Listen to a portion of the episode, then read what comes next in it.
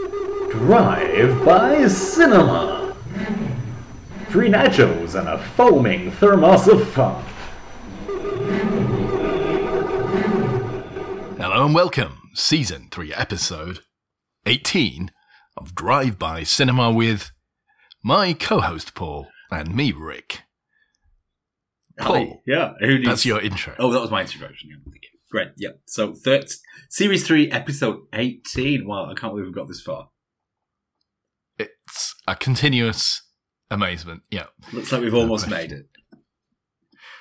Wherever we're heading. Where are we headed? I don't know. Not to the center of the earth. Systematically review every movie that interests us that we can see on Netflix, Amazon Prime, or at the cinema. And yeah, we're doing okay so far. Well done. We're about We're 100, 125 down. I don't know how many we've got to go. Can't be that many more, can there? We've done most of the ideas. There's only seven stories, aren't there, or something? Paul, we're in the middle, just to cite everybody temporally. Those for those listening back out of, you know, temporal order. We're in the middle of rail strikes. mid- Is that what you're going to say? We're in the middle of the World Cup, Paul. Oh, the middle of the World Cup. Yeah. Yeah. Uh, the by far and away the biggest sporting event ever to be held uh, in a country named after a a, a bodily excretion. Because it's in the Middle Eastern country of mucus, isn't it? It is. moment. Oh no, no, sorry. I'm thinking of phlegm. Oh no, that's probably in the lowlands. No, Qatar. That's where it is. Yeah, he's great. Qatar. He's welcoming groups of men, uh, sweaty men hugging each other in public.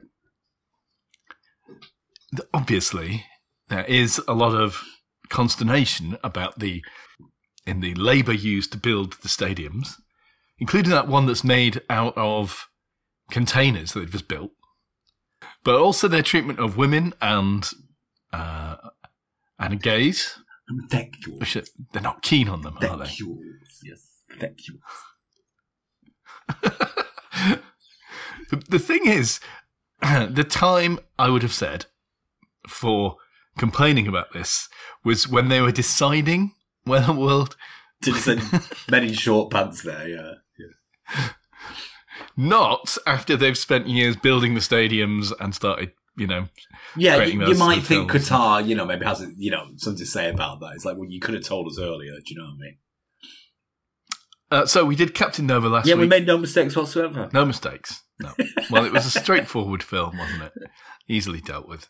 Uh, everything, everywhere, all at once. Before that, Yeah. Uh, looking good. Okay. Then, in which case, I propose that we strike up the band, listen to some music, and then talk about the film that you've in pretty much insisted Insisted we watch it. that we watched this week. Despite my warnings, Of how shit it all came true. Here we go. Music maestro.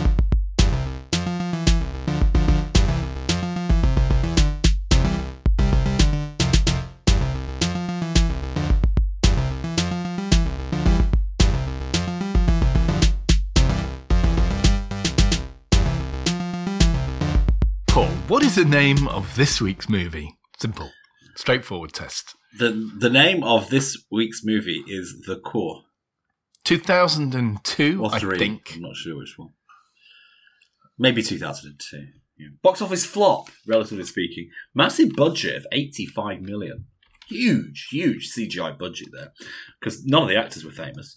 And uh, only brought back 74 at the box office. So, so yeah. None of the actors were famous. Are you I'm really not sure joking. about should, I, should I know any of those? Hilary Swank. I mean, Aaron Eckhart, I think, is also fairly well known, isn't he? No? Do you mean all those Sam Mendes copy, copy, copy, coo- cookie, co- copy, uh, cookie cutter copies? now, look, They were indistinguishable, these people. I, would say that the cast was perhaps one of the best parts Oh. about this film. This film does not review well. It Should we just doesn't. say that. Hey, IMDb scores four out of ten. It's, that's shockingly low, isn't it? Yeah. Strangely, looking at the IMDb trivia section, Roger Ebert actually secretly kind of likes this film. He thinks Did he people say are- so bad really it's good? harsh on it. Not really. Uh, I, don't- I, I haven't. I haven't looked into his critique in detail, but I did try hard. Since this is not the first time I've seen this, I tried hard to to look into it at good elements of this, and we have watched some stinkers over the course of this podcast, right? So it gives you a bit of perspective, and so I, I, I know this is putting the the conclusion at the front of the article, but I would say that with a big caveat, this film is not all that bad actually. In- It's not terrible. sense? Did you find it difficult to, to finish? Did you? I found it Did- it's watchable. Exactly. It's quite watchable. It's, it's not totally terrible. but it is at times quite laughable. It, it made me laugh out loud more than it. I mean, I think when I previously watched it, I was so angry with the science. I didn't like go with it. Yeah, I guess we'll get onto that at some point. Yeah, Well, th- look, I mean, this movie has a sort of a record of being one of the most scientifically inaccurate oh. movies of all time. I, look, I, I mean, I was digging into the science, and then I just gave up halfway through. So the second half, the bad science, you're probably going to have to take the helm for. Uh, I was really enthusiastic. I just couldn't be bothered writing that much, you know. Uh, Paul, I think entire university courses are devoted to the bad science in this movie. I don't think we're going to be able to cover it all in a single podcast. It's crazy. That's it. And there is probably, I mean, there is good, some good science around this movie. Maybe not in it. They kind of carefully avoided that. But look, let's do you not think they could afford a consultant with eight seventy-eight million? $78 Oh no! million Listen. Paul. They had a scientific advisor. No, they did not. Yes, they. And I've thought hard about this. Did he have I voting mean, a lot of these on- films. Was, it- was he vetoed? Maybe. Well, of, obviously, they never have the right. They never have veto rights. That's not how scientific advisors work, is it? And I've thought long and hard about the role of a scientific advisor in a Hollywood film. Obviously, you know, if you're a scientist, you know, a lot of scientists have got a lot of time for a good science fiction movie. I think they're probably, you know, on board with the the general idea of making sci-fi movies. Yeah. And I think, you know, if you're a scientist being asked by a Hollywood movie, I'm probably paid relatively handsomely for a relatively small amount of quite light-hearted work that has no great impact on your career or life. You know, it's a gig you would take, isn't it? Like happily, Probably. and not worry too much about the consequences. Yeah. It doesn't matter, does it? No one's going to be. You're not going. to You're not going to be peer reviewed. Well, you are, but no one's. You know, hopefully, no one's going to know your name is attached to the movie, are they? People have to sit through the title credits for quite a long time. quite a long time, yeah, to find who the scientific advisor is. So I'll, I'll let you know later on what the scientific advisor advised on. Ah, I mean, you did a bit of I mean, digging. it- well, I, I mean, I'm guessing he might have advised on lots of things. I mean, they're nearly right on a lot of the science. Look, let's just explain. We could, we've got to Well, the explain. problem is, I mean, if you're going to do a present day science fiction, then it, I think you you have to either invoke secret Area 51 science, or it has to be science that we vaguely know about. That's a problem, isn't it? This, I mean, this is like a modern day journey to the center of the I was earth. going to say, isn't yeah, it? yeah. It's a Saturday afternoon like romp. uh, I mean, it has the- even as a it- kid, I found that difficult to believe. Yeah, I'm going to take a steel submarine and, and go to the center of the Earth. Like, what on earth is all that about? But I mean, this is pretty similar, isn't it? Sorry, Rich. Well, look, we've got to explain what happens to understand why the science is so bad. So, here we go. Here we go. So, it opens on your typical, like, setup for casualty, you know, people doing normal everyday things. It's, it's like some kind of environmental world day or something. Oh fuck yeah, it Um, was. I I forgot about the opening. Yeah, yeah. we see a businessman, a group of businessmen going into a meeting for a big deal. Like talk about a million dollar deal or something, six million. I can't remember what I it think is. it was thirty million. They're about to do this presentation, and suddenly the businessman collapses. Dead. Wow. I mean, what a shock. Only we look out of a window of the meeting room. And all the birds fall out. No, no, no. At this point, No, no, no, No. we've not got to the birds. no yet. No birds. A load of other people apparently have fallen over. Yeah. But not any buildings. writing- Not any buildings of great antiquity. We get to that later, don't? we? when you're writing like you know big set piece moment in a film at what point in the writers room do the words and you know people fall over. Does that strike you as like big big screen Hollywood? oh, I don't really get people. Look, Captain Nova, like what we watched last week, reviewed last week. Uh, as part of their special effects, they have people freezing and then moving very slowly. Yeah, okay, I can understand it because I think their budget was limited. But if you've got seventy-eight million dollars, you know you don't just have people falling over in droves, do you? But they did, and you know they set up huge scenes for people to fall over in droves. So there you go.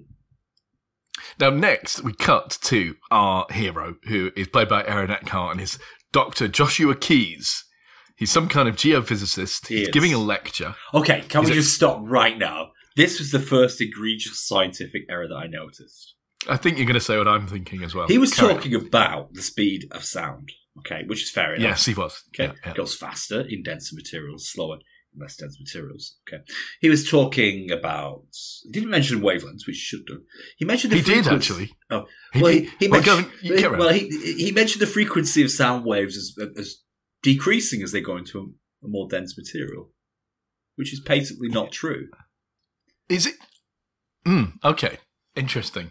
It- well, he said lose frequency and gain wavelength.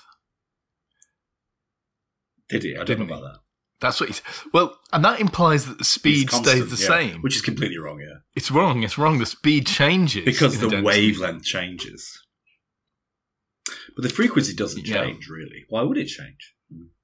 It I see what you're saying. I mean, yeah. the wave goes in at the same time after it goes out the other thing, so it's gonna, and then you know that crest is gonna move at the speed of that crest, so they're gonna pass at the same time in the new material. There's no, there's no mechanism for really slowing down the frequency as such. It makes no sense to say that kind of thing. Um, But listen, give it its due. It's true that geophysics is done to a great extent by sending sound waves through the earth, bouncing them off, yeah. like, and they do it with explosions and earthquakes and anything else that will make like um, sound waves in the earth, and they measure them with microphones all over the place, don't they? And it gives us a picture of what we otherwise cannot see the inside of the earth. Yeah. And yeah, they bounce differently off Like bats, bats, Bound their sonar, Richard, isn't it? back to bats and their sonar. Paul is upset that accidentally, when I was connecting my audio, I did. I may, I may have said, I may have used a, a curse word in Paul's direction, and I may have called him a daft old bat. But actually, as you rightly say, I was talking to myself because I couldn't figure out the audio. It wasn't working for me, Paul. He just assumed it was about you. You probably think this this whole insult is about you. No, no. So anyway, so I mean, oh, you're saying allow it, but he, I mean, he's actually a professor in geophysics, Richard. I mean, Oh, Paul, he's a very important professor in geophysics because, like we've seen in many other movies before, at least one other, at this point the Secret Service arrive and take him away with his own security clearance and his special jet that he, the president has just given him. so what I liked about this movie is they set it up like those heist movies. It's like, oh, we're going to gather like three or four people to do the job, and it is essentially a heist on the Earth's core. So And the next guy is a guy called Serge, a French um, geophysicist or academic of some kind. Mhm. Um, but far and away, I think the most likable of all of the main characters. but also far and away the most stereotyped of uh, that kind of scientist that plays the supporting role in Good Will Hunting. Now, they're both led by the Secret Service agents to a makeshift morgue where apparently All the dead people 32 civilians in a 10 block radius drop dead Yeah. in the incident that we, we witnessed at the start of the film. And I mean, I'd already worked it out, but then again, I have seen the film before, but then again, I didn't remember any of it. Look, I love this. This is one of the better scenes. I, you know, I mean, th- it was still relatively compass at this point. It's like, so the army general's like, so can you work out what's going on here? You got ten seconds. They're like, ah, I got it. Pacemakers. Pacemakers. They all had pacemakers, and they've therefore been affected by some kind of electromagnetic pulse or something that has Hmm. caused their pacemakers Now, to no, fail. no birds were harmed at this point in the movie. No sites of antiquity or interest, and no Golden Gate bridges were harmed at this point. So, Crash cut. Title London. pigeons in Trafalgar Square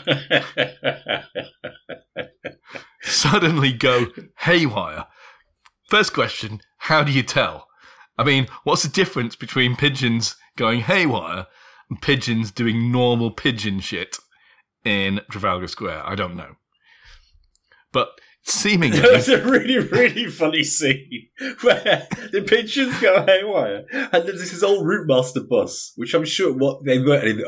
I think they saved a bit of money actually. God knows what they spent their budget In on. 2002, a Routemaster bus. It was a vintage, yeah. And the bus driver, the bus driver was really smartly dressed with one of those badges on his thing, like they used to wear But in the 1960s. You know, some sort of Hitchcockian flashback. You know, the bird gets into the bus, God knows how, goes crazy, and causes him to crash the bus and kill everybody on board.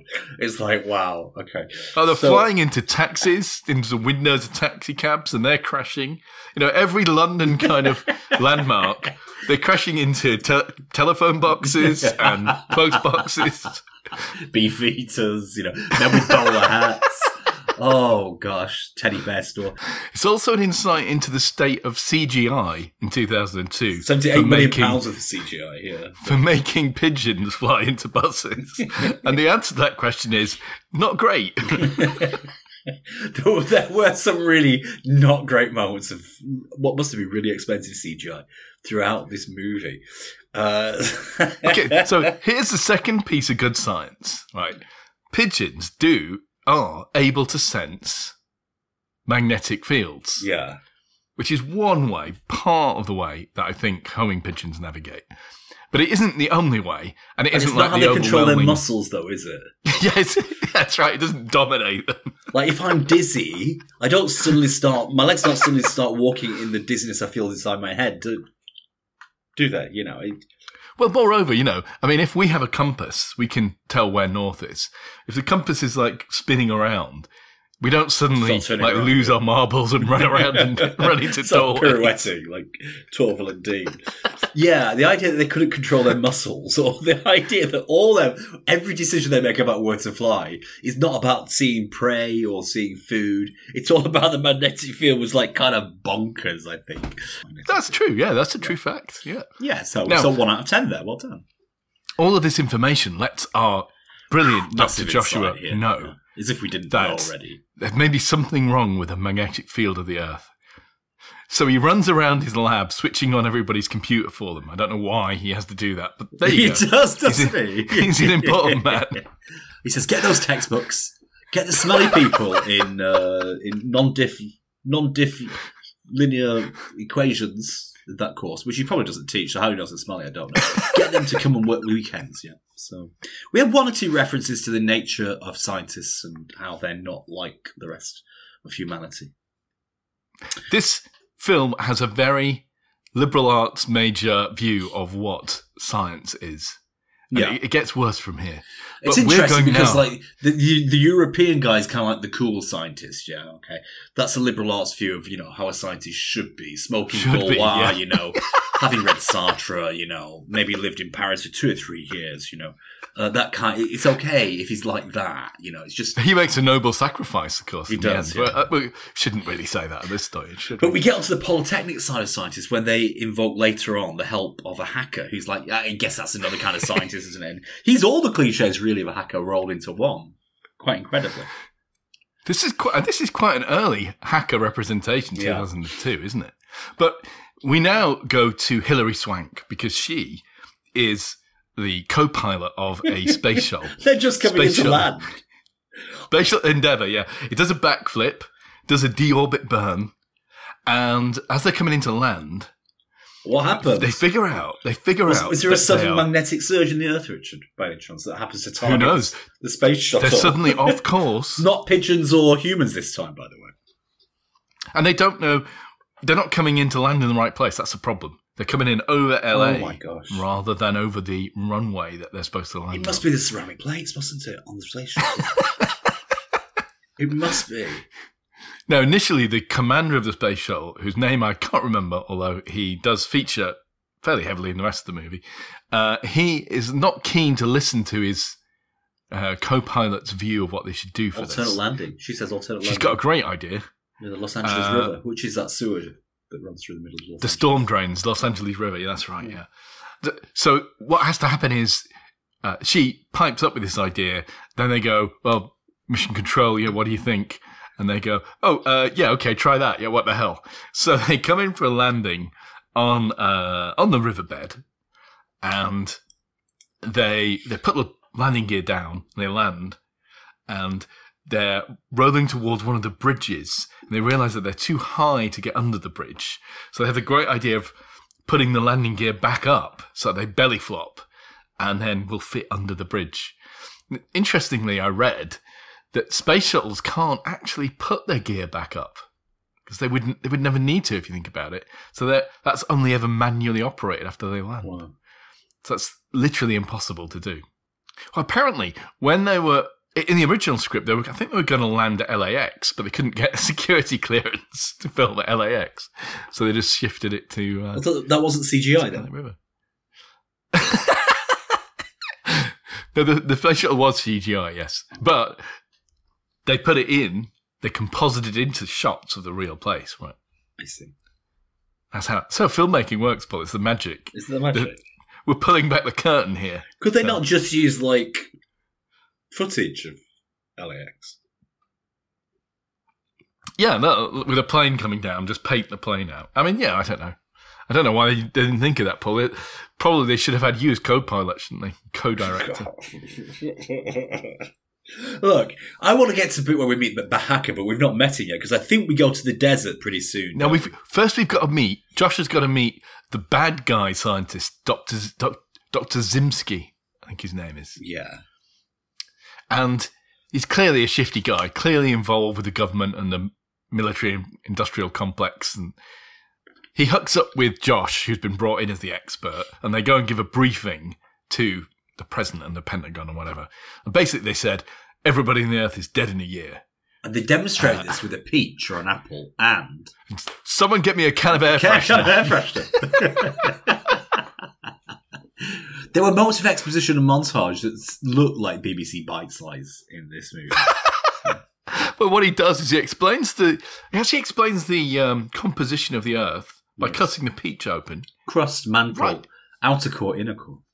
Yeah, that's perfectly good exposition, right? Very good. But then he explains how without the magnetic field around the Earth, we would be torched Like by the winds. sun. Yeah. And he demonstrates that by setting fire to the air freshener and blasting the peach. Yeah, I, I think all that is. I think that's some of the science that was actually credit credit worthy. Uh, filmmaker's note, the peach that we were going to use for that didn't work. I don't know why. It wasn't suitable, it said. So that's an apple painted to look like a peach. is it?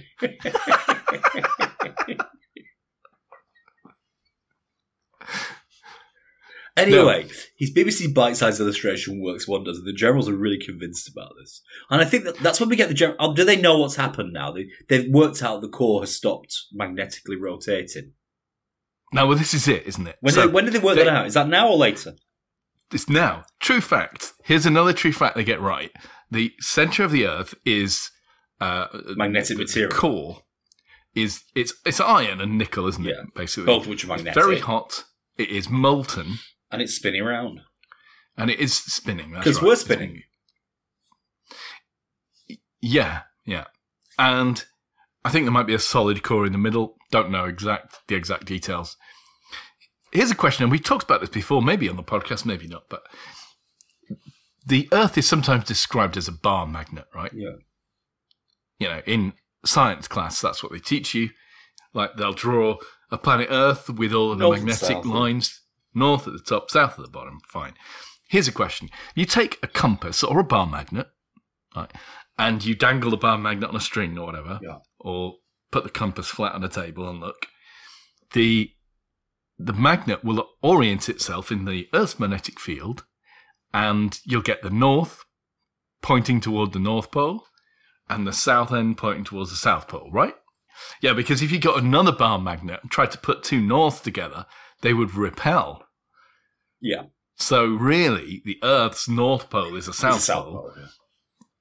Or should we say? Should we say when we no? We shouldn't. We, When- we shouldn't say that. We should say that really our our compass's north pole is actually south pole. Well, we should. I think the, the wording is that the north end of a compass is the north seeking end, Not seeking. and the north end of a bar magnet is the north seeking end. That's what we should really say. Isn't Yes. it? If you take a bar magnet and you put a bit of metal on it to confirm that it's a sticky bar magnet and it's that the, the, the metal thing is lifted up by it, if you then heated it up with a Bunsen burner, which is what we use in science to make things warm, at some point, at some temperature, which is a fixed temperature for the material, like for iron, I don't know what it is, the bar magnet will stop being a magnet and the bit of metal will fall off. That temperature is called the Curie temperature, and ferromagnetic materials all have a Curie temperature at which they stop being a magnet.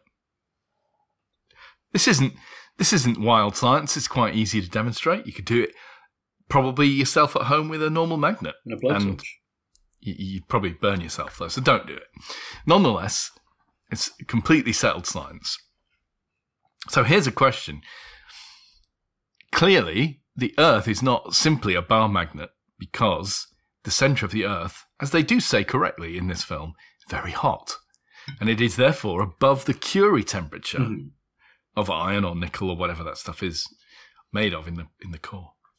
So it can't be a simple bar magnet. So therefore, why do we have a magnetic field? eddy currents, obviously.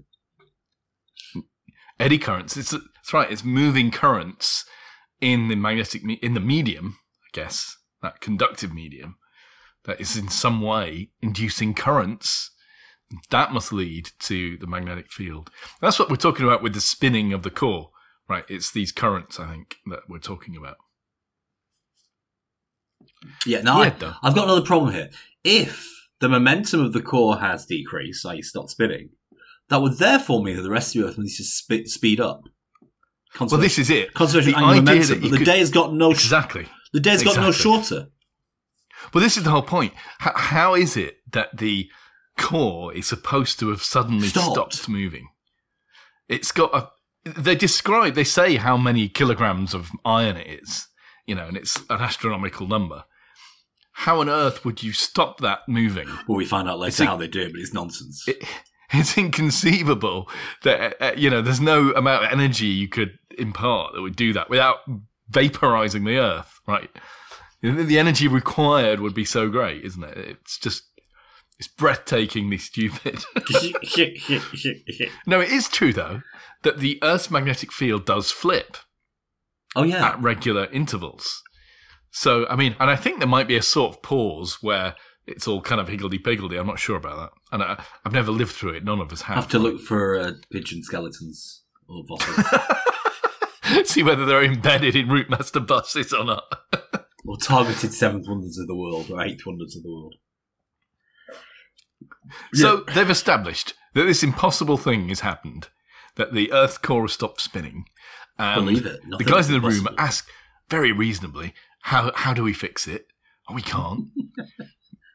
That's not in my vocabulary. But wait a minute. Well, It's time to collect the heist team.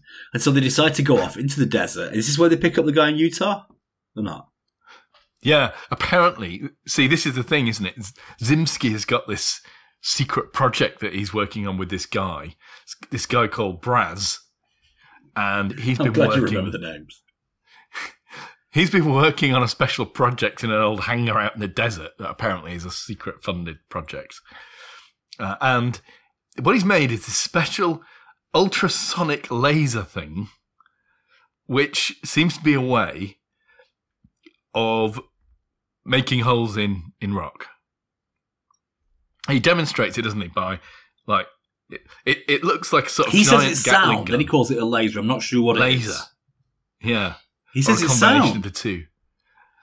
He says it's ultrasonic, yeah. Ultrasonic laser. Yeah, well done. it Uh, looks like a sort of Gatling gun of lots of different laser beam things, emitters. Hopefully, it has some green neon lights that come on just as it's firing up. And it, it doesn't focus them to one point. No. It does them like in a circle. Bores. and then after a, after a lot, after a bright light and some bad CGI, you just get this clear hole Yeah, that seems When- to be uninterrupted, but doesn't go for the hill afterwards. Yeah, the hill immediately behind them was perfectly okay, like twenty meters further on. You know, so you don't see like uh, like okay, if it got through the rock that far, like eighty meters of rock, and you know the hull wasn't thinned in it, wasn't wasn't diminished in a way. Why would 21 meters of air stop it? I don't know, but that's a small point compared to the rest of the movie. And where did all the rock go? Don't know because there was no smoke either. So Vaporized. we now, so this is great. Now they've got a way of tunneling. See, because Joshua's Wouldn't already it be pointed out. that- nice if, if if they could find somebody who'd invented a, like a ultra heat resistant material at the same time? Paul, that would be crazy. It would be crazy for that to be the same, Same person guy? that's invented. In the middle of Same Utah guy. Salt Salt Salt Lake? What, no what would be the chances of that being the same? and what are the guy? chances of that material getting stronger under pressure so that they could withstand huge pressures in the Earth? That that would be Um, an astronomically small chance. I, You have to be really lucky, I think, in this kind of you know existential crisis to find somebody like that in the middle of the desert, wouldn't you? Paul, no one would write something as unbelievable as that because your credibility would be shot before the film's even going. anyway, that's what it is. He, he's got this amazing material. He's like, you know, he, he puts a mice mouse inside it and then fires, you know, I don't know if he fires his laser at it or something. He fires else. his laser at it, yeah. his fucking laser And at it, yeah, and it survives. and it's apparently a tungsten titanium mix matrix. But Yeah, well here's the thing, right? They they lampshade this by calling the material unobtainium. unobtainium. Yeah, I like now, that. That's the, quite the word unobtainium has got an interesting history, right? In recent times, unobtainium is what sci-fi fans use to describe any material in any of their books or TV shows or movies that you know material science has no credible answer for. You know, you know that that stuff that enables I don't know your Dyson sphere to be built. You know, So you're saying this whole movie was actually a subtle satire?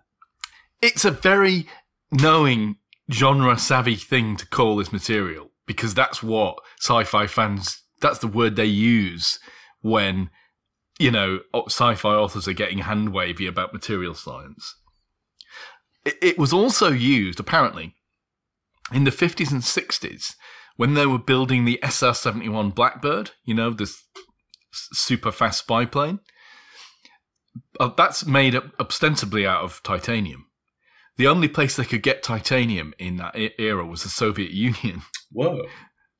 So the engineers called titanium unobtainium because the US had to set up a series of like dummy companies in different countries to like casually buy small amounts of titanium and exfiltrate it back to the US to build the, the planes. Whoa! So, uh, yeah, you know, maybe this film knows what it's doing. Maybe it's kind of winking at us. I don't know. I can't really tell. I don't think you could do this much winking throughout a movie and say it's satire, though. You know, you'd have to call it some sort of nervous tick. I think at the end. I mean, like everything's nearly everything's wrong about the science, isn't it? Well, they put this, they put Braz on the spot, don't they? They say, you know, um, how long would it take to build, you know, a, a ship that can go to the center of the Earth made of uh, unobtainium with your special lasers on it? He goes, 10 years. And they say, well, the general goes, what would it take to get it done in three months? And he just goes, $15 million? How about I write you a "Done." check? and then in three months' time, they've got the prototype done and everything. There's like a little montage of them working everything out, and then bam, it's all finished, kind of thing, ready to go. And it's like if you've ever played the game, uh, what's it called? The one's original games where you eat. Is it Snake? Snake on, Yeah. the, on the Nokia. Kind of designed a snake from the Nokia kind of thing, like a six segmented. I don't know.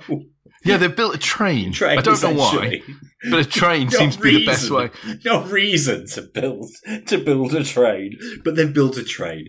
It's got little shiny lights of uh, sonar lasers on the front. Will, will smash out any core, rock core, any kind of uh, any kind of uh, I don't know molten lava will, will hoof it out the way with its intense destructive power, clearing a way for the train to head down to the center of the earth. Yeah, I mean, there's a lot to be said about this, isn't there? Yeah, At, at one point, Doctor Joshua points out that the deepest we've ever gone on Earth in reality is about seven miles, which is true. You know, I think it's the Kola ultra deep borehole or something. It's not very far, is it? And that was with a two millimeter drill. One of the well, there's many reasons for that. It's difficult drilling all that way down. Obviously, it gets very hot. You know, the deeper down you go, the hotter it gets. Work. and so uh, that's a problem clearly for drilling because you you're going to exceed the material capacities of a lot of drill heads, aren't you? Yeah. As it gets hotter and hotter.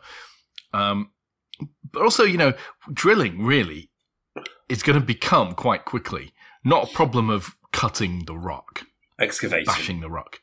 It's going to be a problem of getting the stuff out of the hole, isn't it? Yeah.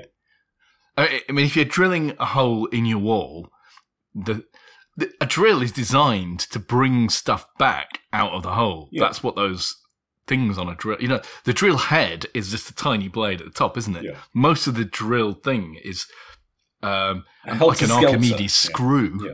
to bring the material out. Because otherwise, it's just going to get gunged up, isn't it? Yeah. Because we don't have that problem with this magic machine because the laser makes everything Disappear. disappear, not even vaporize, but just com- completely disappear. so that's fine.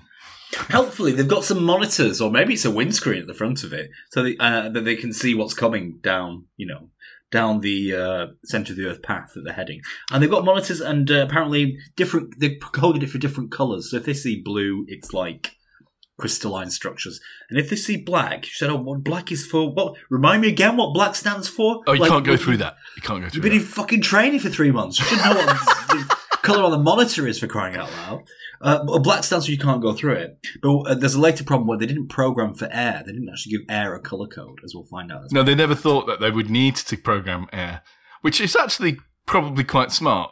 But we have missed the important thing, which is that for some reason that's not really adequately explained, they do desperately need a hacker on the team To stop the news. to stop the news. Oh, out. yeah, obviously to stop the news because people would presumably panic if they thought that their only hope was a bunch of people drilling to the center of the earth. but he's not just there to stop the news getting out about, about them drilling to the center of the Earth. He's there to like suppress suppress all news about all the weird magnetic stuff going on. I don't know how the Army General, you know, got past the ethics committee board here. Uh, you know, altering democratic communications, but nonetheless, you know, they get the hacker in, and he's like, there's a lot of fetish, fetishization of science and technology in this movie, uh, coming from a perspective, from outside perspective, and lots of like uh, stereotypes of the high priesthood of science, and therefore the high priesthood of tech, which is, I guess, the hacker, isn't it? But yeah, like uh, it's very weird how they do this. Which is he, he he's, he said you can't you know you can't hack the whole internet, and then he proceeds to hack the whole internet and suppress any news of random attacks on Trafalgar Square, birds therein, uh, pacemakers in San Francisco, or, or or the Colosseum in Italy. He's played by DJ Qualls, who's who's kind of always cast in this kind of role, isn't he? Really? Yeah. But he has to prove how good a hacker he is to the general, which he does by taking a bit of chewing gum wrapper and folding it over to make a um, like a one of those reed pipe or whistle things. So it makes a tone when he blows through it. And he grabs someone's Nokia 8110 phone or something, and he whistles down it. This is called freaking, by the way. It's based on how hackers Freaking, kind of yeah. used to freak phone uh, networks. And then he passes it to Dr. Joshua It's and chic, says, the freak. he says, you know, you've got unlimited long distance calls for life now. For life. Problem with that is, of course, Calls don't cost anything these days. well, digital networks don't respond to those freaking tones. And furthermore, you can't do that on a mobile network anyway, which sends the tones in a different way. And it, the microphone, I guess, isn't active at that point. But it just doesn't work on a mobile network. That's just, that's just flat out in, impossible to do. But there we go. He's he's proven it. He also threatens Zimsky with some kind of like identity theft thing, which is meant to sound like he's a super hacker, but comes across kind of lamely, really, doesn't it? Uh, But they've got a hacker on board, so that's fine. Everything's ready to go. Uh, oh, he agrees to do it for unlimited Xena tapes and hot pockets. Yeah. And then weirdly, he's like he gets taken into the control room later on, and like he becomes like their chief like researcher. yeah, I don't know what's going on there. Like, what on earth is They going can't on get the this staff NASA control room? no one can find their way around because I think they- it's about time we plunge into the center of the earth, isn't it? Oh Let's well, go time for the montage now. It's the Oh. build the ship montage, isn't it? And they're going to set off nuclear bombs, hundred megatons of nuclear weapons. And, And this- material rotating again. It will just set it spinning. That's how things work. Apparently, you set off a nuclear bomb. Of course, that's spinning. That's fine. And at this point, Zimsky, they're discussing the density, the relative densities of the core, and what that means for their calculations. And at some point, Zimsky, who's like the sort of in charge of the science, I guess, goes, It's a best guess. It's all best guess. That's all science is best guesses. Again, liberal arts majors' understanding of how science works.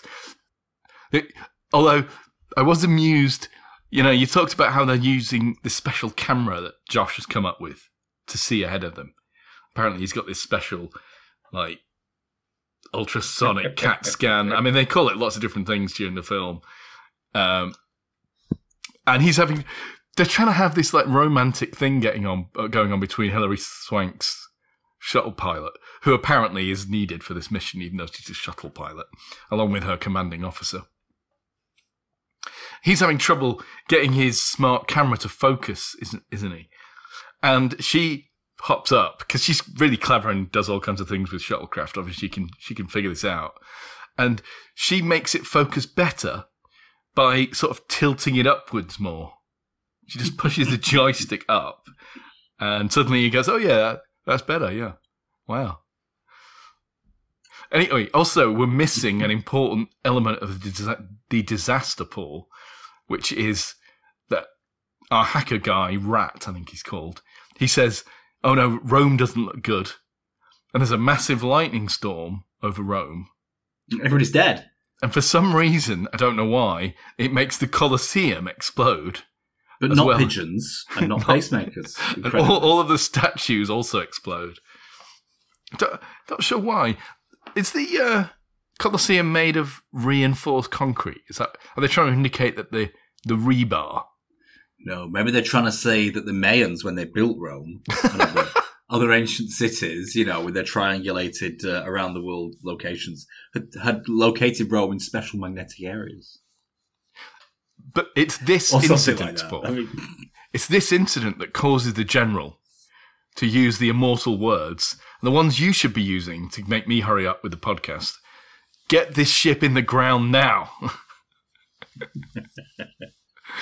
and they do. It kind of goes in there like a bus turns out of a bus stop kind of thing, like slowly. And he- he's like, how's he going to get down there? Well, they choose to go underwater, not to the Mariana Trench or somewhere like that, just somewhere where there's really thin crust. but they do. I think they do choose to go to the Mariana Trench. Oh, Mariana Trench, yeah.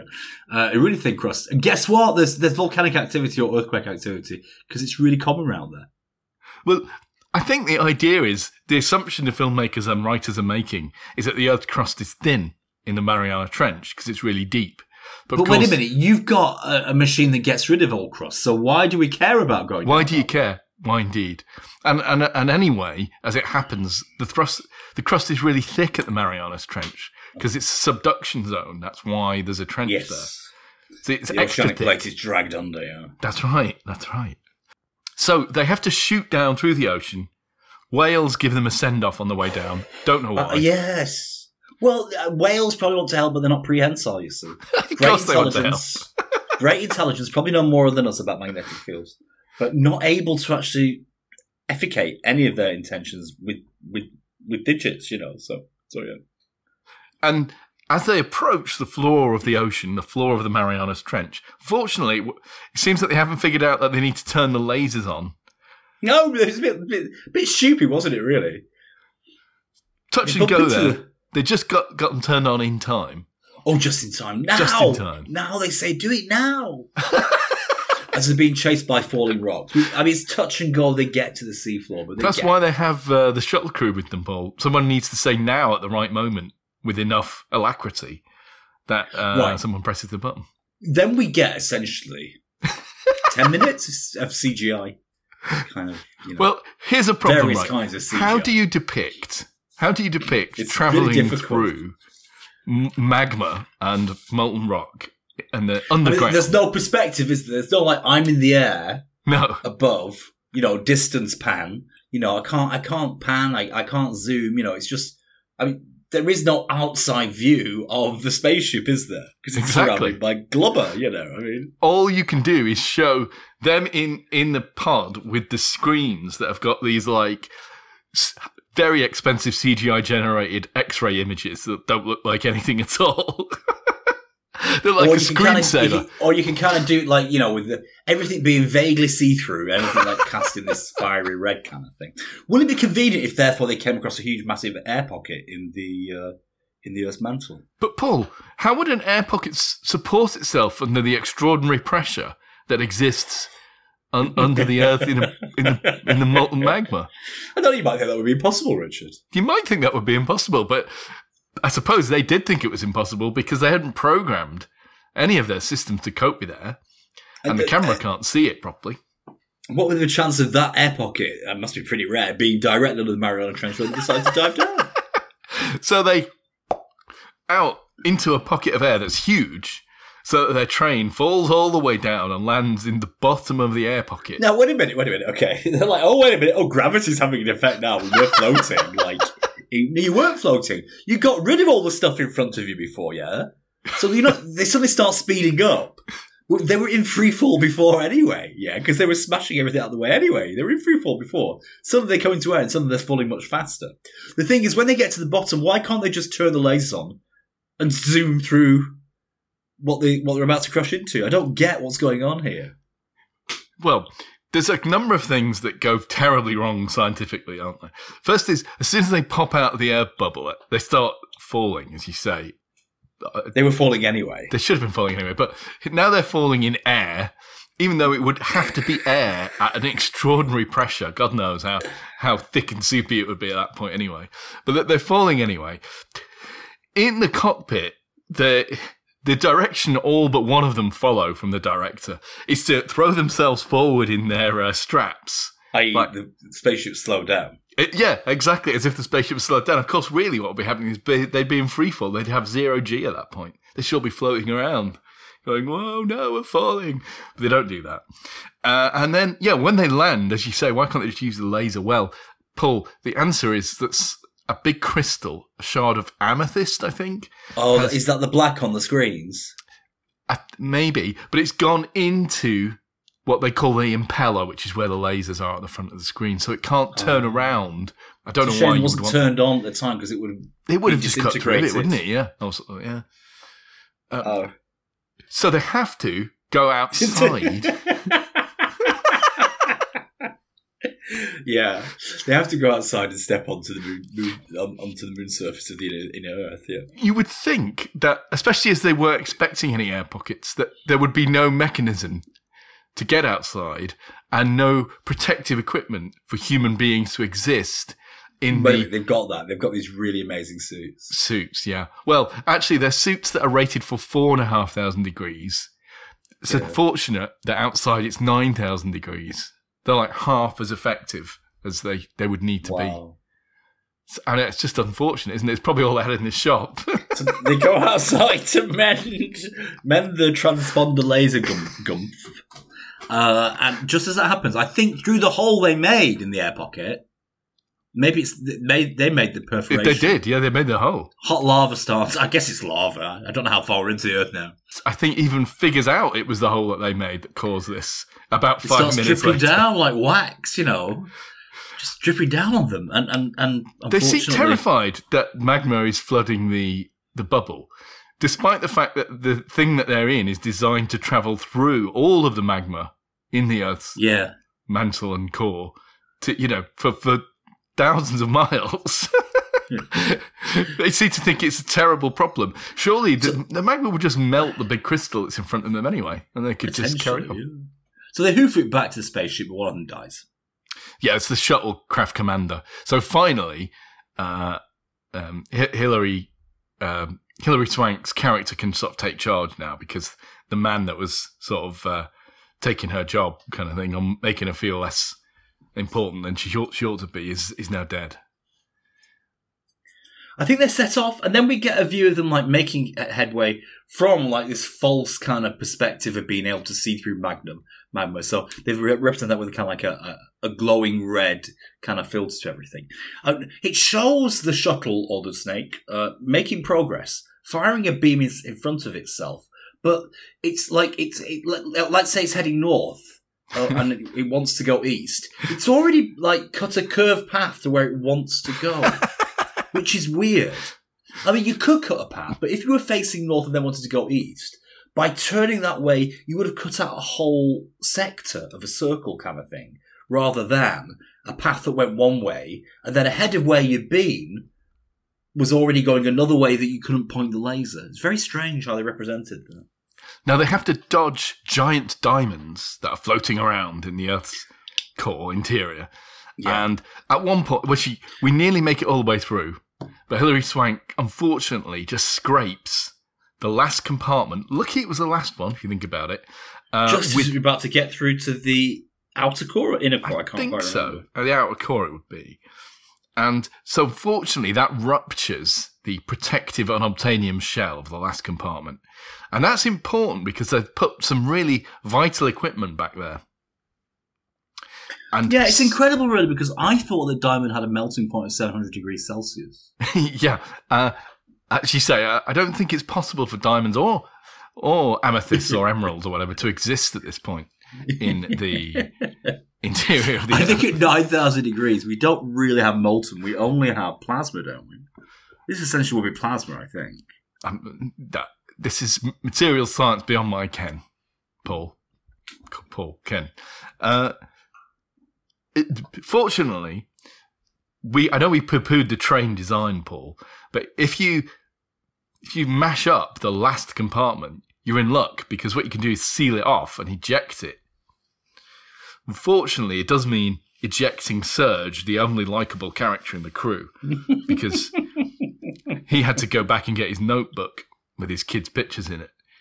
Uh, and we, we're then treated to what I have to say is quite an excruciating sequence of watching him slowly pretend to be crushed by stagehands moving bits of, uh, props around him. I mean, For $78 million, Richard, you get your money's worth. Come on. I mean, it's it's a it's a bloodless death, but it's unpleasant, isn't it? As they because seemingly they, they can watch him on a monitor while they do this. By the way, throughout all of this journey, they are seem seemingly maintaining radio contact with uh, with mission control on the surface. That was weird, wasn't it? That's deeply weird. As anyone will know, if you try to set up Wi-Fi in a house with more than three walls in it, it seems highly unlikely.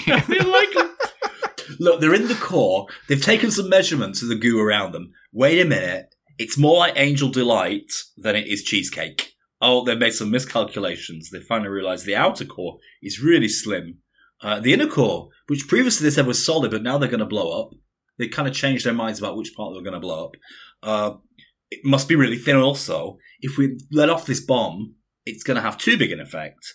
All our calculations are wrong. Let's just turn around and go home. I'm telling you, this is never going to work. Nukes won't be enough. Fortunately, Zimsky has got another secret project. I think it's a secret project that Yeah, they the use. is, if you had a secret project, why the fuck go down there in a fucking in a fucking snake mobile? if you didn't need to go down there in the first place. I think it's like a secret earthquake weapon that they built because the Russians had beat, built a secret earthquake weapon. Yeah, if you've watched Cars 2, it's that basically. It's called the Deep Earth Seismic Trigger Initiative, or Density for short. Uh, or no, Destiny for short. Destiny. Well, Destiny would be better. It would be better, yeah. But if you if you watch Cars 2, where they zap the cars with like a, a, a gun, it's that kind of thing. Hold on, Paul. Breaking news from hacker Rat, who's monitoring things outside. no, stop. And- Go on. An EM tear has been detected. Uh huh. An What EM tear. That? What this means is invisible microwaves that Josh had been talking about. What invisible microwaves? Do they mean solar but- flares? By the way, Josh Solar hadn't been talking about these things. They've just What- found a what hole. What are they talking about? They've just found a hole to go An through. ozone hole. And now they're going through it. And they're going through it to San Francisco. Not, not another site of national interest. a by site of national interest. Where Not this, the Golden Gate by any chance. Golden Gate Bridge. I know, because it's only a, at most 100 yards wide, this bubble, this circle of Yeah, so, so let's target the Colosseum, let's target Trafalgar Square, and let's target now the Golden Gate Bridge, as you would do. you know, we see this were circle of microwaves Unthinking physical phenomena. moving up the bay, boiling the sea as it does, until it hits the Golden Gate Bridge, where the microwaves make all the cables snap and the tyres Everybody melt. dies. and they give Guy sunburn where he had his arm hanging out of his car. Uh, Yeah. And yeah, I mean, presumably lots of people die. It's a tragic, tragic microwave microwave mistake. there we go. Yeah. So Josh, now hearing about this uh, Destiny project from Zimsky, he sends a secret message to Rat telling him to find and slow down the Density Destiny project. Although he spells it with an NY rather than an NI, which means it's not the same thing. I don't know. Uh, they're very inconsistent about that for the rest of the movie. Why does he want to slow it down? Because turns out he and Hilary Swank have decided they can do it with nukes after all. Don't know how. Uh, but apparently they're going to do them in a particular sequence, like throwing pebbles on a pond and getting resonance effects. So they're not going to get the Destiny involved. They're going to do it down there with their original. because I think the Destiny will kill them all. So their plan is to try and do it themselves and then escape. And then if that doesn't work, then they use Destiny. I don't know. They, they made a decent point about superposition interference of waves. I think you know Yeah, Uh, decent science there. if you manage to really calculate the density and you know the speed of these waves, you could let the bobs off so they superposed or whatever in a certain sort of way. Yeah. Potentially, Would that I mean, not, cause not really. Eh, very, very would that cause- a molten liquid center of a planet to start spinning? I don't know. Probably not. No, I, I no. think you might need more than a few, like a back of the envelope calculation to do that. exactly. You know. Due to some design compromises, which we're not going to go into, it turns out that in order to split up the carriages, someone has to go into a 9,000 degree crawl space. So Braz volunteers because it's his ship. He does that and obviously dies tragically. Yeah. Uh, and then they start dropping nukes off one by one by sort of unlocking the last carriage of the train each time. Rat stops the Destiny thing just in time. Uh, Well, and then they need the last bomb to be 30% larger, which geophysicist Josh immediately calculates is, I don't know, six to seven pounds of uranium. Where the hell is he going to get that from? oh, wait. I don't know. Virgil, the the- ship, has a nuclear reactor on board. So he's just going to, he can just go and get a fuel rod pull, Oh. obviously. Uh, only, a bit good on- luck, only trouble it? is it's a bit hot. So Oh, he's going to crawl through a crawl space. no, he doesn't have to. He doesn't have to do a crawl space. Apparently, you can just walk to this one. Uh, he tries to use a bit of chain to get it out of the reactor, but the chain melts. Uh, so he then uses his hands. His hands don't melt. He just get a It's bit. like going burnt. camping, isn't it? It's like it's like when you go camping and you think, "Oh, it's going to be a nice weekend," and you know, stage by stage, you're humiliated. You know, it starts raining, you can't get the fire started. You know, uh, the, the top sheet gets wet, etc., etc., etc., and all this improvisation doesn't work. So what happens? How does he get the fuel rod out, Richard? He just pulls it out with his hands and then carries it Oh, okay. He pops it in the last Should compartment. to begin with, shouldn't he? Really, the daft idiot. they, set off the bombs, and I think they they managed to. Good timing, yeah. But the the the front bit of the train, the engine of the train that they're in, Oh no! is finally without power because he's taken the fuel rod out. Remember, Oh, the only fuel rod. and but then they remember that unobtainium, this thing that this material this ship is made of, apparently it turns heat into electricity, like Does a it? solar cell. Uh, and who who would have thought? Imagine not realizing that they were going to be in a sort of nine thousand degree Oh, planetary problem, isn't it? interior. So they kind of like they kind of like do jump jumper leads to the to the surface of the ship, so they've got enough, enough electricity that they can get out of there. They pop through Hawaii, where the crust is a bit thinner, actually, and a bunch of whales help them find the aircraft carrier, where for reasons that are not very well explained, Rat is hanging around on the deck. Uh, and he figures out that because the whales are there, that probably means that, that, that they're there. So they get And, they get and- and they rescued. say, "Oh, well done, everybody!" And then she's right. I'm going to relax now. And She goes for a highly, highly calorific kind of Starbucks coffee with lots of goo on top. yeah, Phew. yeah. I'm quoting here from the IMDb. This film frequently makes the top 10 lists of most scientifically unrealistic movies ever, and has even led to scientific publications deriding its inaccurate portrayal of physics. Um, so, Earth's atmosphere wouldn't disappear within a year after the core stops rotating. A small EMP device cannot stop the core's rotation, no more than a fan can dissolve a thunderstorm. Birds can also migrate without Earth's magnetic field. Sending messages from the Earth's core to the surface would be impossible, since it would penetrate 4,000 miles of rock. Magnetic field won't disappear anywhere at an equal rate, so there wouldn't be holes. Um, magnetic field dissipating won't cause solar microwave radiation strong enough to melt the Golden Gate Bridge. Even if it could, it would melt the cars long before it would melt the bridge. Cavities and intact amethyst crystals thousands of miles below the surface would be impossible. Intense pressure there would crush both. Diamonds cannot be there since no carbon is in, inside the Earth's mantle. People can't walk around a few minutes in 9,000 degrees. they would instantly burn to a crisp. No ship can convert heat into energy to propel itself away from a nuclear blast. There's no space between two tectonic plates to escape through near Hawaii, as the island is situated near the middle of the plate, not the edge, etc. the um, list goes on. it's uh, it's fun though. See, So you, you wanted to say about the scientific advisor? You said Ah. you, the scientific advisor was advised to design a ship that could go to the center of the Earth. uh, So he came up with the train of unobtainium. I guess. and didn't advise on the rest of the movie. I, I don't know. I mean, you know, what would you say? Well, Paul, pitch this movie to me and I'll be a scientific advisor. Well, I think we said all that, haven't we?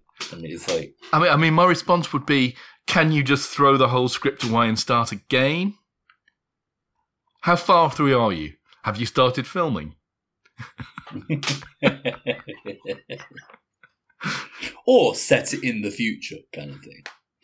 Uh, which I think might have been a more sensible thing to do. I mean, it didn't feel, you know, present day. It didn't have the seminal aspect to it, did it? So why they set it in the present day, I don't know.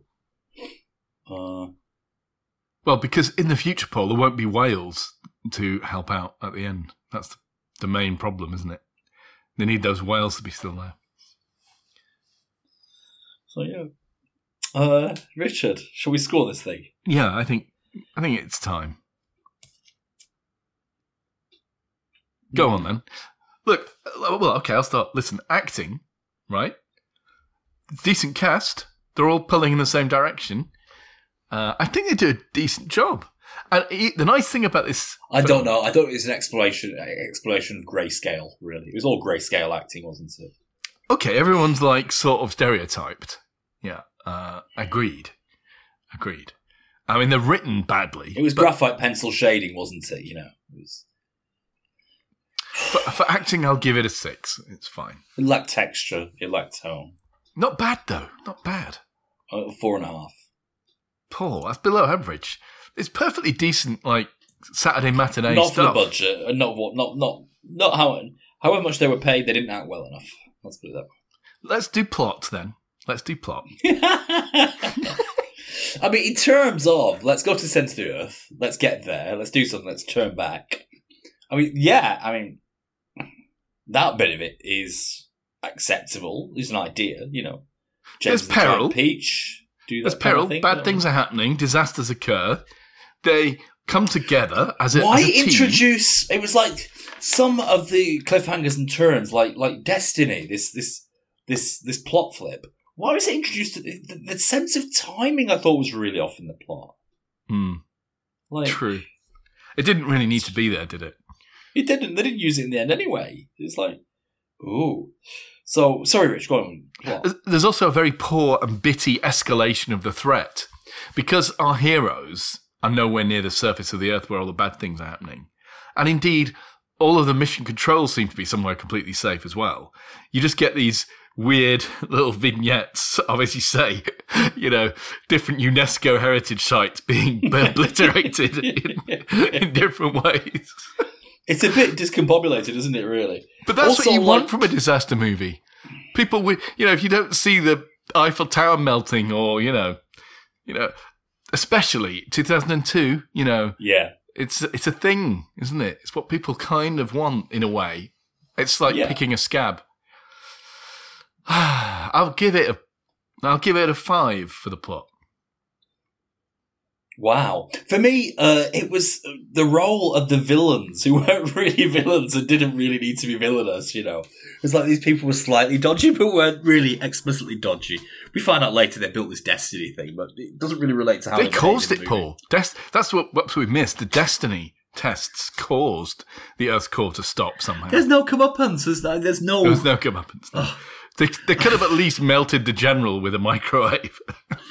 So, in terms of plot, for plot itself and not ideas contained therein, I'm going to score it again another 4.5. Harsh. So, okay, we we have to do science Yeah. Well, it was full of ideas. full of ideas. Yeah, some of them not totally inaccurate. I, I think that might have been darts at a dartboard uh, rather than anything else. Chance. Although, why so many UNESCO sites were bull- bullseyed, I don't know. Uh, whew, I don't really know what to say about the science. I mean, sometimes hilarious, sometimes shocking, and very rarely right. Uh, but so many ideas, and for that reason, I'm going to score it a five. That's very generous. It is. Paul. For the most, the film regarded as the most scientifically inaccurate, and the one which is it's also the portrayal again. Getting the science wrong Well, are we talking? thing. Are we marking for science, science fiction, or the combination of the two? Well, th- this is it, right? I mean, the unobtainium is science fiction. The lasers, science fiction. But that's okay. You can write that in. You can play by those rules. But if you're gonna, if if you're gonna do a story where the main thing is them going to the center of the Earth, you don't even get the physics of that right. You've kind of fucked up, Yeah, especially when yeah. you you can't. They're not showing anything except blob colored blobs on a screen. But I, th- I think worse is the again the portrayal of science completely incorrectly, uh, as you know this like cavalier callousness, um, or this, or equally like inventor. You know, Braz is a kind of inventor, like a, a James Dyson kind of, you know, coming up with, you know, w- w- wizard. Uh, yeah, it wasn't fair. and it- It's, it's wholly inaccurate. So for that, it's got to be a two. Oh, wow. Okay, we have to get to CGI and special effects. What was your science score? You didn't give it a science. Five. I did. I scored it five. Very generous five. Fuck. Okay. But- CGI and special effects. Fucking dreadful. For the money that was spent on this, I assume it wasn't all actors' wages, so there must have been a huge amount spent on CGI. They were just they were just pissing up the wall in that studio, weren't they? They were just taking the money and doing shit all. Let's face facts. Some terrible, terrible CGI here. I mean, I had a moment earlier where I started to wonder whether I'd left my TV in in live football mode. You know, where all the colours are a little too bright and all of the action is kind of sparky. Because uh, you couldn't make head or tail of quite a lot of it. You know, when they start showing like, I don't know. We get full. We get whole twenty second shots of the screen that detects black for can't get past. It's like watching a fucking game of asteroids from nineteen It two, it? it is, it's yeah. like it's like what on earth is going on there? Do you know? So- I t- I tell you something. One thing popular culture gets wrong about lava and magma is people people assume that because it's liquid, it's like you know gloopy water, like I don't know, you know, like syrup or something. It is molten, but it is still rock, right? It's super dense. You know, like you know when uh, the shuttle commander falls back into the lava, into the magma or whatever. I don't know whether you call it magma or lava at this point because they are underground. But anyway, you know, if you fall into lava at a volcano or something, you'll find that you don't sink into it because you weigh about one, you know, gram per milliliter or whatever, and it's like, I mean, rock is six or ten times that. You know, it's way, way denser than you are. You don't, you don't sink in it. You just burn on the top of it. It'd be like floating in a very hot Dead Sea. well, but even the Dead Sea is nowhere near as dense, right? Yeah. It's super dense. You know, it's rock. um, I have to say, like the CGI reminded me of another movie from the same era that I think has terrible CGI, which is Harry Potter and the Philosopher's Stone, which again had a huge budget. And you look at the games of Quidditch there, and they're absolutely shockingly bad. You know, they're really terrible. oh yeah, but that's much, Uh, much more ambitious, isn't it? Because they're into CGI figures, humans on brooms and stuff. Sure, but it's still terrible. You know, uh, and, and but this was just awful. This was awful too. Like, how has CGI come on so far in twenties? I don't think it has come on that much. I'll give it a just- three, and I'm only doing it that. I'm only giving that much for the the, the, the pigeons. The whales were terrible. I kind of like the Colosseum. I thought the Italy sort of uh, mass extinction event was relatively convincing compared to the rest. It was the only one I thought really cut the mustard. but that must have been Uh, models. Like, there must have been blowing models. Yeah. But it's relatively convincing models like Clash of Sure. the Titans from 1981. Uh, the, the Golden Gate Bridge was only effective because they did close ups of wires, little bits of the bridge, you know. That's how they made it work cinematically. Is we cut, That's why we went to the car first of all with the man with burnt skin, was so we could focus on small objects rather than, you know, having two minutes of a bridge blowing up by magnetic uh, blobbliness. So yeah, so there's only one that really works. Just generally underground, the Jules Verne stuff, you know, the lava, just terrible, just really awful, uh, shockingly so. The, therefore, the decision to include so many minutes of that footage in the final cut was strange. I'm gonna have to score it a three point five in total. So, I think that's all the categories we would normally do for this kind of crap. Yeah. So overall, so overall though, Some greater than parts, unfortunately. it is yeah because like they all pull together. Even the bad guy Zimsky kind of redeems himself, and you know you want them to succeed. Uh, it's not a terrible movie. It's a perfectly good rainy afternoon. Uh, I'll give it a I'll give it a six. Yeah, I mean, my score is like a 4.5 if I start add up my scores, but it's not. I'm going to give it a 5.5 simply because it kind of all fits together in a really naff way. Uh, and the fact It's that like- everybody's died and there's still a Hollywood ending. It's like, whoa, we got back. You know, It's like A Team I like- does geophysics. it is. Like, they're like, they don't reflect the fact that everybody's dead. It's so Hollywood in that respect, but weirdly Hollywood. It's like, I mean, most Hollywood movies like A, A teams like explosions, but people like just bounce off them, don't they? You know, here people do actually die, but we just don't reflect upon the facts. So, People are getting horribly maimed left, right, and centre. Yeah, yeah. Merely as like uh, counterpoints to the hero heroism that they're they're doing. yeah. So there we go. Uh, I would recommend it. It's actually quite enjoyable, but a bit long, I would say. Right. So that's done, Richard. A sort of semi-minor recommend from me. I, f- I fucking warned you. You didn't listen, and then- and now here we are.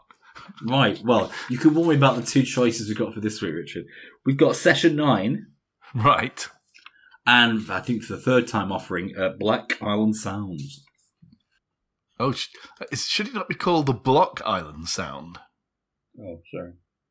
We've been calling it Black Island Sound for like weeks now. Okay. Well, I think that's the one we should do. The Block Island Sound. the Black Island Sound. Uh, Cool. All right. Until next time. Thank you, everyone, for listening. Paul. Until the next time. Ciao for now. See you on the next one. Goodbye.